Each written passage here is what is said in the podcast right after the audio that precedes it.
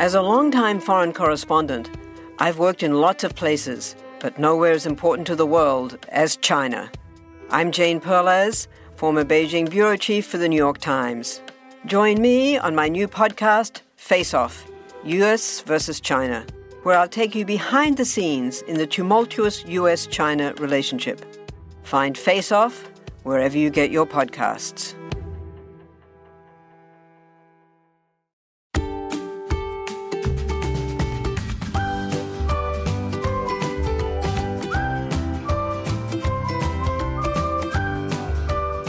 Well, hi again, it's Nurse Mo, and welcome back to the Straight A Nursing Podcast. I'm so excited you're here, and we're studying together today. I am really jazzed about this topic because, honestly, it's something that I've been thinking about for a really long time.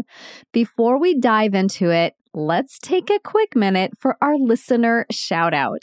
And this one goes to Chris, who wrote me an email and says, "Hey, Nurse Mo, I wanted to start off by telling you that your show is an exceptional resource for nursing students. I'm finishing up my first year, and your podcasts have helped me immensely. I haven't come across any drug or disease process I wasn't familiar with, and your show played a huge role along in conjunction with my work experience. Nursing school has been a breeze, and I am excelling with the four point oh. I am so grateful, and what you were doing deserves recognition." So thank you, Chris, for taking the time to send me that very thoughtful email. Actually, Chris's email was much longer. Um, there was a lot more to say, but I wanted to keep it short and sweet for the listener shout out. So if you want to get a listener shout out, send me an email or simply rate and review the podcast. I read every single one, and they always, always make my day. So in this episode, we're tackling something that I've been really thinking about for a long time. So when I was a student, I remember hearing medical terms, medical terminology all the time that would make me think, hmm, I should probably know what that means, but I'm too embarrassed to ask, or this isn't the right time to ask, or something like that. Now, you would think that that feeling would go away after more than ten years working as a nurse at the bedside, but it doesn't. There is always going to be something that you don't know. And while it's perfectly normal to feel hesitant when it comes to, you know, broadcasting your lack of knowledge, I want you to know that it is always okay to ask questions. If you are ever in doubt about an assessment finding, a medication, or how to give a medication, a procedure, anything going on with your patient, it is up to you to set your pride aside and ask those questions. Of course, if it's something not urgent, you can always look these things up later. So what I would do is I would keep a little notebook and jot things down throughout my clinical shift. And then as a new nurse, I would jot things down as I went. And that was a really key way for me to grow my clinical knowledge. So I would either jot down my question and look it up later, or jot down the little nugget that I learned, because guess what? I would ask questions. Okay, so now that we've got that out of the way, and you know that it's always okay to ask if you definitely need to know the information now. And then if it's not urgent and you want to look it up later, make yourself a note to do that. You will learn so, so much. So we're going to dive into some common medical terminology that you're going to hear, or maybe you have heard. And these are the things that students and often even experienced nurses are a little bit unsure about. So you ready for this? Okay, let's do this. All right, this first section is called this versus that. And these are things that are just kind of easy to mix up. So we'll start with a common one that you'll come across in nursing school, which is objective versus subjective. So an easy way to remember this is that objective means it is something that can be observed. Objective, observed. While subjective means something the subject experiences. This is exactly what we're talking about when we refer to signs and symptoms. Okay, so signs and symptoms are not interchangeable. A sign is one thing, a symptom is something else. So objective data are the signs. These are the things that you observe. You observe the signs of disease. and subjective data are the symptoms. It's what the subject or the patient experiences. So when someone says signs and symptoms, you'll know this means both information obtained from objective observation from observing and assessing the patient and information obtained by asking the patient about their experience. And that would be the subjective and the symptom. Okay, making sense? Now you know objective versus subjective, and when we say signs and symptoms, what we really mean. Okay, this one is a little bit, ooh, this one's tough, okay? So I definitely want you, if you're multitasking, if you're doing other things, I want you to circle back to me, give me your full attention. This one is sensitivity versus specificity. Okay, so these are both going to be measures of the accuracy of a test, how accurate a test is. Sensitivity is the test's ability to correctly determine a positive result in people who have the disease. You may also hear this referred to as the true positive rate. A highly sensitive test will therefore have very few false negative results. In other words, if the test comes back negative, you can believe it's negative. There's not a good chance it will be a false negative. I'm going to say this again because I know this part, when you're talking about sensitivity and specificity, it can be a bit of a brain puzzle, so I'm going to repeat that. Sensitivity is the test's ability to correctly determine a positive result in people who do have the disease. So sometimes it's called the true positive rate. If a test is highly sensitive, it's going to have few false negative results. So if your test comes back negative and it's highly sensitive, then you can believe it's negative. There's not a very good chance that this patient had a false negative, okay? So a false negative result is when the test says it's negative, but the individual actually does have the disease. Now, the risk with a false negative is the patient is not going to be getting appropriate treatment in a timely manner because the test came back and said, no, you don't have thyroid cancer. But guess what? They actually did. If you're like me, you really like easy ways to remember things. So I'm going to share a mnemonic with you.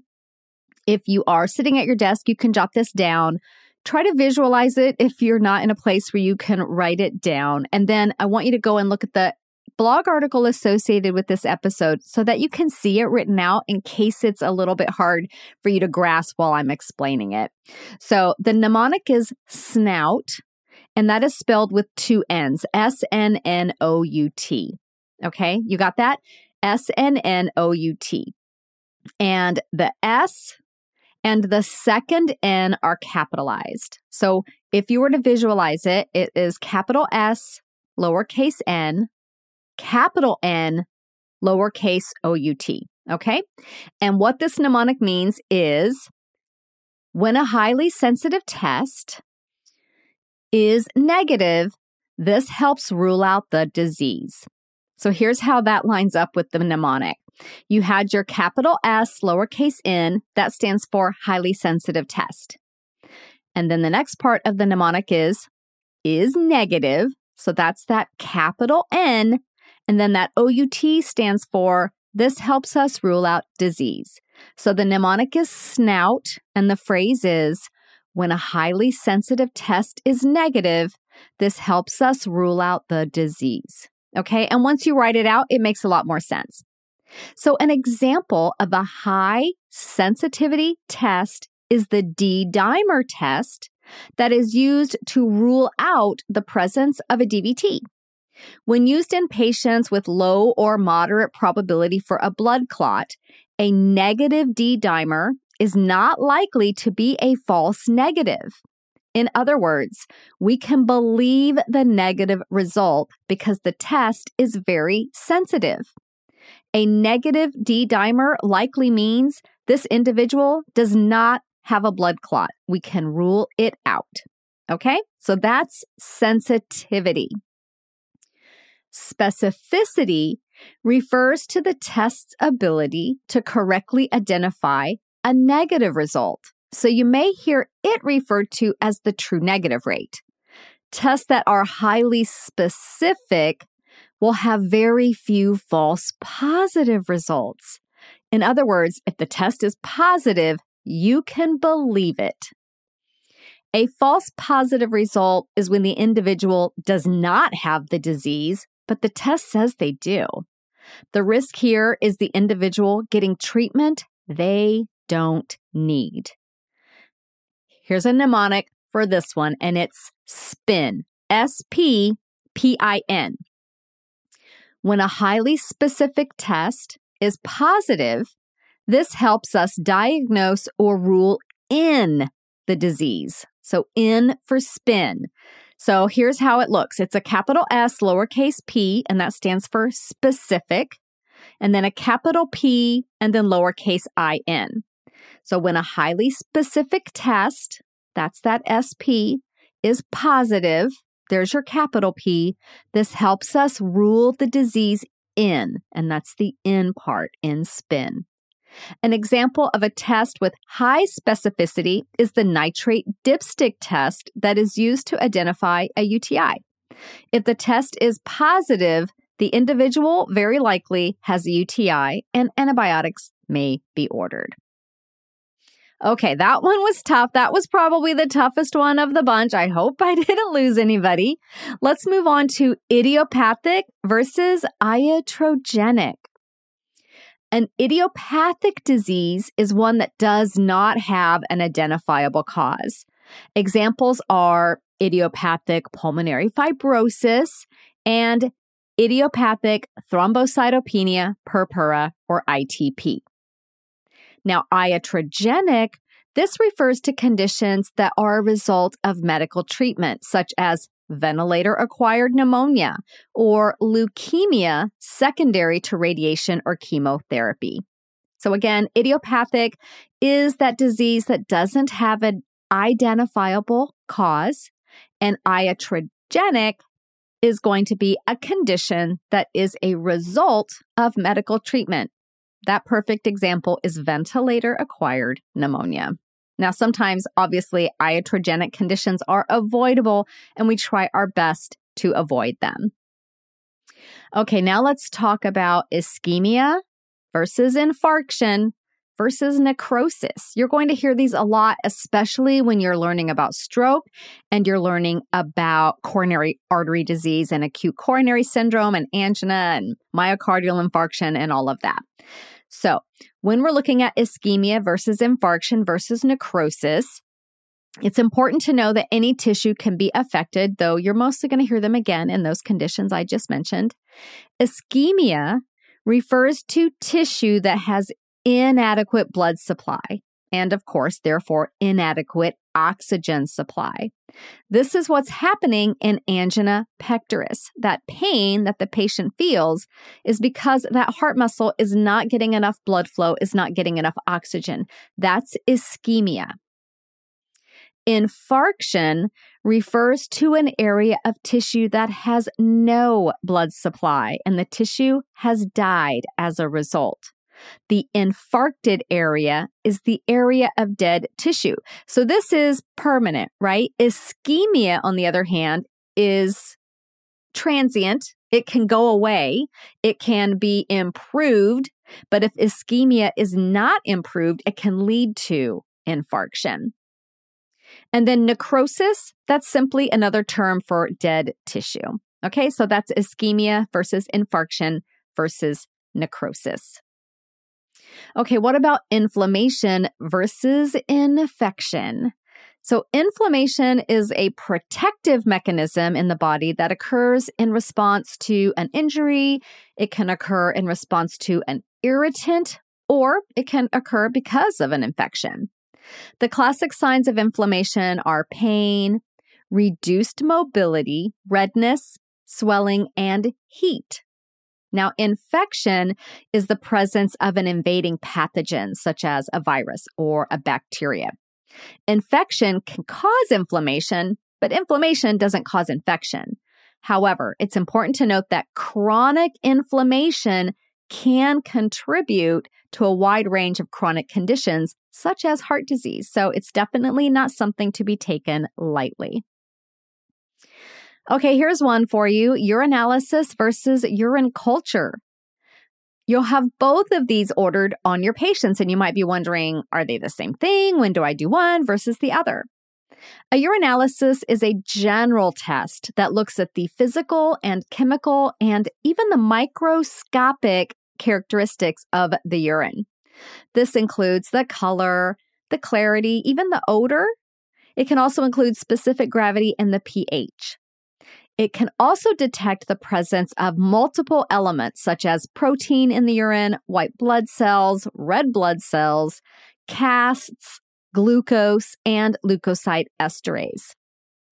A urinalysis is often used as the first step in determining if the patient has a urinary tract infection.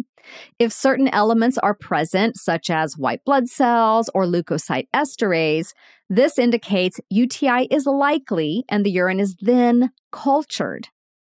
So the urine culture, which typically is a culture and sensitivity, which you'll often see as a C and S, this looks at the specifics of the pathogen that is causing the U T I. With this test, we can learn what pathogens are causing the infection, and therefore we can look at which antibiotics it's going to be susceptible to. Now, a urinalysis will result pretty quickly. A urine culture will take about twenty-four hours at least, sometimes longer if you're really diving into different specificity tests. Okay, how about this one? And this one's another one that can be a little bit more challenging. So if you drifted away, come on back to me. Hypoxia versus hypoxemia. I bet you anything you've heard these terms used interchangeably and thought they meant the same thing. I'm raising my hand. For a long time, I did too. They actually mean two different things. Hypoxia refers to low oxygen level in the tissues, and that's measured via pulse oximetry. As you recall, a normal S P O two, which is the measure you're getting from pulse oximetry, is going to be above ninety percent.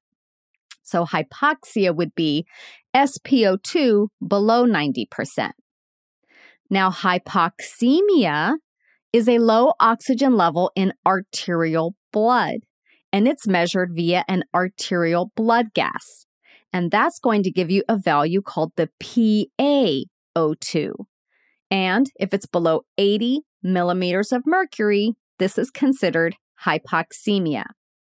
Now, what gets a lot of people mixed up is they are different conditions, and they can occur together, or they can occur independently. They don't always occur simultaneously. A patient can have hypoxemia without hypoxia if the body has had time and the ability to utilize compensatory mechanisms. Conversely, the patient can have hypoxia, which is that low level in the tissues, without hypoxemia if the cells aren't able to utilize oxygen effectively. Now, this concept is slightly more advanced, so feel free to dive into more details about oxygenation in episode eighty-nine. I want you to go back and look at that. It's called Oxygenation and Related Concepts. So if this went way over your head, you want to check out episode eighty-nine. Okay, now let's talk about arrhythmia versus dysrhythmia versus aberrancy. So you'll hear these a lot, especially as you start learning those more advanced cardiac topics. And if you are doing any clinical hours on a telemetry unit, you'll hear them a lot. So the good news here is that arrhythmia and dysrhythmia typically refer to the same thing. It means an abnormal or irregular heartbeat. Examples are atrial fibrillation, bradycardia, and ventricular tachycardia. Now, you may hear them used to mean arrhythmia is an abnormal rhythm that isn't harming the patient, and dysrhythmia is an abnormal rhythm that is harming the patient. But generally, the studies and all the research I did basically says they're more or less interchangeable terms. Now, aberrancy is something different. Aberrancy is an abnormality in the electrical conduction through the ventricles, and this results in a wider than normal Q R S. Think of it as the electrical signal taking the side streets to get to the destination instead of taking the freeway to its destination. It still gets where it's going. It just took a longer route because there's something going on with the conduction system. In many cases, because of the wide Q R S, aberrancy can look like a ventricular rhythm, so careful identification is absolutely vital. Have you ever wished that you had a direct line to your pediatrician to ask them all the questions that constantly crop up while parenting? Well, we hear you, and we have been there too. That's why we launched the Bites of Health podcast. Every morning, we'll answer a commonly asked pediatric question in five minutes or less. You can tune in while you're making your second cup of coffee or from the school drop-off line. Who are we? I'm Doctor Jess Steyer, a public health scientist and also co-host of the Unbiased Science podcast. Every day, I'll chat with one or both of your new pediatrician besties, Doctor Dina DiMaggio, a general pediatrician, and Doctor Anthony Porto, a pediatric gastroenterologist. We'll talk about all the things related to our kids' health, from dealing with a colicky infant to navigating puberty in the teenage years. So be sure to tune in to Bites of Health, now live on all podcast platforms. Okay, now let's talk about crystalloid versus colloid. You'll hear this a lot when you are taking care of patients who are having fluid volume deficits, having hemodynamic instability, maybe a lot with sepsis, working in the I C U, those types of things. And it refers to the type of fluids the patient's receiving. Crystalloids refer to fluids that have small molecules, and crystalloids can provide immediate volume into that vascular space. Now, these fluids can easily shift into the interstitial space, especially when the vasculature is permeable, such as in sepsis. Examples of crystalloids are your zero point nine percent sodium chloride, your normal saline, and lactated ringers. Most of the time, we're using crystalloids. Colloids, on the other hand, have larger molecules, and because these molecules are large, they increase oncotic pressure to pull fluid into the vascular space. Some commonly used colloids are dextran, F F P, and albumin. There are others, but these are some of the most commonly used ones. Now, a typical scenario that you might see and at first be a little unsure about is if your patient has furosemide and a colloid ordered like albumin. That's the most common combo, furosemide and albumin. I want you to make sure that you read the administration orders very, very carefully. The M D most likely has ordered the albumin to be given first, and then after a certain amount of time, we'll give the furosemide. So what's happening here is that by giving the albumin first, and you give it a little time to do its thing, it's going to pull excess fluid into the intravascular space, and then you follow that with a diuretic to help flush that excess fluid from the body via the urinary tract. So you'll see that combo a lot. That's the difference between crystalloids and colloids. Okay, how about with your chest tube, and you've got orders sometimes for suction and sometimes you've got orders for water seal. What's the difference between suction and water seal? So a chest tube could be ordered either way, and I want you to know what this means. So suction means the chest tube drainage system is connected to that wall suction regulator, and that's going to provide continuous suction to the device. Note that the amount of suction that is applied is regulated at the device itself.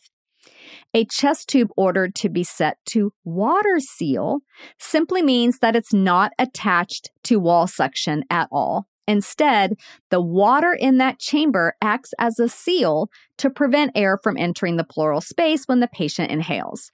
Your orders will definitely specify how the M D wants that chest tube drainage system set up. And if there aren't orders about it, you want to make sure that you're calling and clarifying. Okay, one more from the this versus that category is rails versus crackles. You will hear these terms used interchangeably. And guess what? They actually are the same thing. In my program, we used the term crackles, and my husband, who's a paramedic firefighter, was always talking about rails. And I thought, wow, there's a lung sound, but they're not teaching us in school. And then I got confused thinking maybe rails was wrong guy because they both started with an R. And then, you know, I had to go and clarify all of this for myself. So rails and crackles are the same thing. So rails and crackles are those lung sounds. They can be fine or they can be coarse. And the fine crackles are usually caused by atelectasis. Typically, the more coarse crackles are caused by things like aspiration. So there's something in the alveoli that shouldn't be there, and pulmonary edema, which would be fluid in the alveoli that shouldn't be there. And then ronchi, on the other hand, are low-pitched breath sounds that are kind of like a snoring sound. So they're definitely completely different from rails and crackles. Okay, so now that we've got that cleared up, let's talk through some general medical terms that you might not yet know. When I was preparing to enter nursing school, I went full on turbo. Now, I'm a planner by nature, so I tackled nursing school as though I was embarking on an Arctic expedition. And to be honest, I spent a lot of time spinning my wheels. I wasn't sure how to prepare or what to do. I just felt that I should. After all, I'd heard how difficult nursing school was, and I wanted to feel organized and ready from the very first day. I knew that's what would give me the confidence I needed to take on this challenge. So I did the best I could. I started school, and I have to say, I'm so glad I did that initial prep work. Now, was it the right prep work? Some of it was, and some of it wasn't. But what I did do right was so impactful. Because once school starts, it is game on. There's no time for review. There's no time to set up new systems. And many times, concepts are coming at you at lightning fast speed. It would have been great to know a bit about these ahead of time, but I got through it. And now that I've been through nursing school and been mentoring students for quite a few years now, I know exactly what students can do to prepare. I know what they should review and the crucial concepts they should get introduced to before classes start, which is why I created Crucial Concepts Bootcamp, a nursing school prep course that gets you ahead so you can start your program feeling confident and be way ahead of the game. Learn more about Crucial Concepts Bootcamp at learn.straightanursingstudent.com forward slash crucial dash concepts. I'd love to see you there. That's learn.straightanursingstudent.com forward slash crucial dash concepts. Start nursing school ready to conquer. Enroll in Crucial Concepts Bootcamp today. So now let's talk through some common medical language you're likely to hear in that clinical setting. When you have an understanding of what others are discussing, this can play a really big role in boosting your confidence and boosting your ability to put all those clinical pieces together when you're assessing your patient and anticipating what they're going to need. So the first medical term is refractory. What does this mean? When someone says the patient's condition is refractory, what they mean is it's not improving even though we're giving treatment. For example, refractive hypoxia means the S P O two continues to be low even though we're giving the patient oxygen. Refractive hypotension means the patient remains hypotensive even after they got a fluid bolus or even when we're giving vasopressors. This is a term you'll hear used a lot when we discuss patients in septic shock. So if your patient has some kind of refractory condition, that usually means they're not doing very well and they're going to need more advanced, more aggressive treatment. The next term is residuals. If someone asks you about the patient's residuals, they're referring to the amount of tube-feeding formula that is in their stomach. Yes, this does involve pulling back on the N G tube. So you're pulling that fluid, you're pulling that tube feeding out of the patient's stomach and actually measuring how much is there. If the residuals are above a certain amount, and that will depend on your facility's policy, this would indicate the patient has impaired or slowed gastric motility that warrants additional intervention. So depending on your policy, you'll return the tube feeding if it's under a certain amount. And if it's over a certain amount, typically the tube feeding is held. You don't return the tube feeding. You pause whatever continuous feeding is happening. And then the patient likely gets a medication to improve gastric motility. And a very common one is metoclopramide, which we use the brand name Reglan a lot. The next term is whiteout. This term is used to describe an especially ominous chest x-ray, which shows a lot of white where you would expect and hope to see black. The white color is often cloud-like in appearance, but can appear opaque. It occurs in multiple conditions, such as pleural effusion and acute respiratory distress syndrome, or A R D S. Next, let's talk about the gap. When someone on the healthcare team refers to the gap, they're probably not talking about going shopping after their shift. They're referring to the anion gap, which is a diagnostic calculation that we use in diabetic ketoacidosis and some other acidosis states. When the gap is closed and other measurements are within normal range like pH, bicarbonate, and blood glucose, then we consider the diabetic ketoacidosis to be resolved. So if your patient is in the in the I C U for their diabetic ketoacidosis and you're sharing the blood glucose level with the M D, they're probably going to say, is the gap closed? Or what is the gap? And that's because that gap has to be closed before the D K A can be considered resolved. It's not just going to be because of their blood glucose. We want that acidosis state to be improved as well. The next term is titrate. This is a term used to describe either lowering or increasing based off the patient's response to that medication. This is most often done in the intensive care unit with medications such as norepinephrine, which is a medication that is titrated up or down to maintain the ordered blood pressure range, which would be typically a M A P, a mean arterial pressure, sometimes a systolic pressure. So we titrate the medication, increasing or decreasing in order to keep the blood pressure in that range. And how much you increase or decrease will be determined by your policy. So you're not just going to increase it by some arbitrary amount. It's going to say increase by one microgram per kilogram per minute every five minutes until this specific goal is obtained. Got it? Okay. Now let's talk through some medical slang. Nurses and other healthcare workers use a lot of medical slang, so some common ones you'll hear in the clinical setting are discussed here. A rainbow.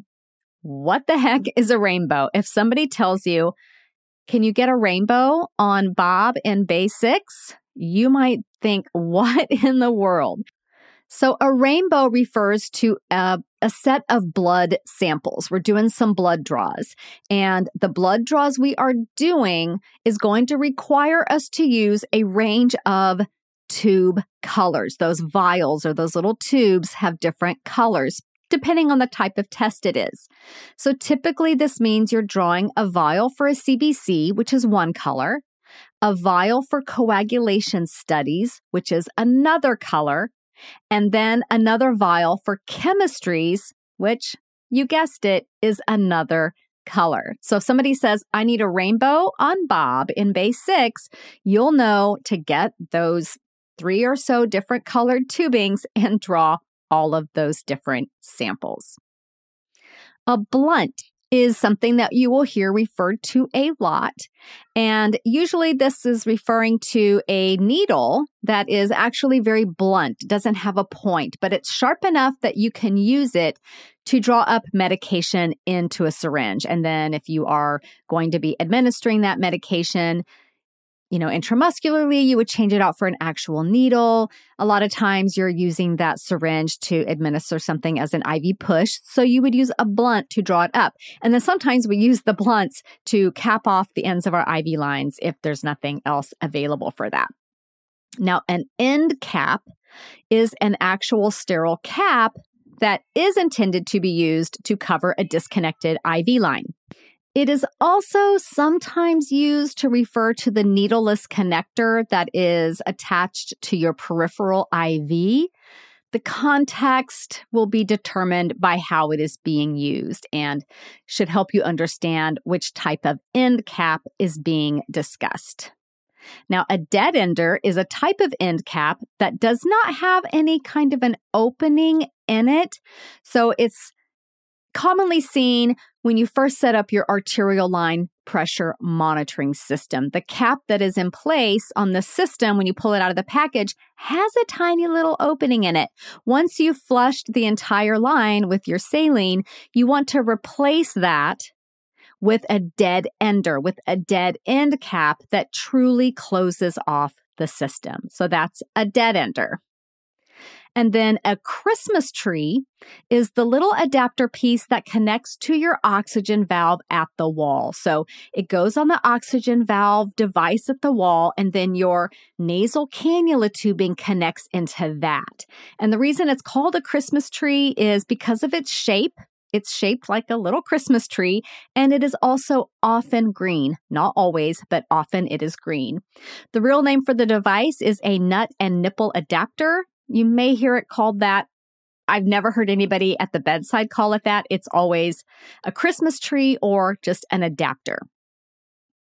A Purewick is a really handy external urinary collection device that's really becoming more common in its use. But in case you've never heard of it, it is external urinary collection device used for women. And the short version of it is that it's a way to minimize skin breakdown and the use of indwelling catheters all at once. So if the patient is incontinent, or maybe they just had their hip done and they can't be rolled side to side for, you know, a certain period of time because of that hip surgery, the M D may want them to have a Purewick. Now, in the old days, we may have just put in a Foley catheter. Well, there's a high risk for urinary tract infection anytime we use an indwelling catheter. And then incontinent patients, even though we have the moisture wicking pads underneath, if we can do more to keep that moisture off their skin, that's going to be even better. So the Purewick helps meet those goals. So it kind of looks like a blue hot dog on a stick, to be honest. And I will put a link in the episode notes so that you can go to the website and see it and see how it works. It's a little bit difficult to describe without you actually seeing it for yourself. So I'll put the link to that in the episode notes. Now, a Chucks pad, you may hear Chucks referred to. This is an absorbent pad that is utilized to wick moisture away from patients who are incontinent, and it also helps keep your linens nice and clean. So the word Chucks referred to an older brand that's no longer being used, but it came from the fact that you could just chuck it, just throw it in the trash when it was soiled. So the name definitely stuck around. You may hear the term snowing, as in snowing the patient. So this refers to kind of an outdated practice, but it could still be done, of giving the patient enough medication to render them unconscious. We definitely try to avoid this as much as we can because of the detrimental effects of polypharmacy, immobility, and just the medications themselves. In the olden days, this was done a lot with ventilated patients, and the effects of that proved to be very, very detrimental. If you're interested in learning more about this topic, I do have a bonus episode with Kali Dayton, and it is an absolutely awesome episode talking about the dangers of immobility, the dangers of snowing patients, and a real push and a real shift away from that to even having patients awake and even walking while they're on mechanical ventilators. I will put a link to that in the episode notes for you. And then the last slang term that you might hear and not know what it means is going on a road trip. So if one of the nurses you're working with says they're going on a road trip, there is a chance they're packing their car for a much-needed getaway, but probably a much bigger chance that they're taking their critically ill patient to some kind of procedure or test, such as C T scan or M R I. So there you have it, some common medical terms, some phrases, some slang that often leave students and new nurses feeling a little bit lost.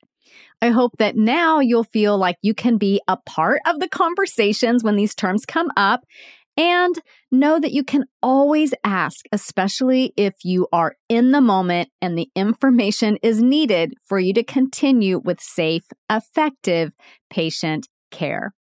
So I'll see you again very soon. Our next episode is going to be looking at respiratory assessment. So we did a very deep dive into neuro assessment a couple of weeks back. We're going to be talking about respiratory assessment next. So I'll see you then. Bye for now. This podcast is brought to you by Straight A Nursing.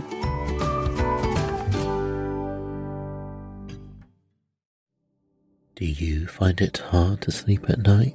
Then the Sleep Cove podcast can help you. Hi, I'm Christopher Fitton, the voice and clinical hypnotherapist behind Sleep Cove.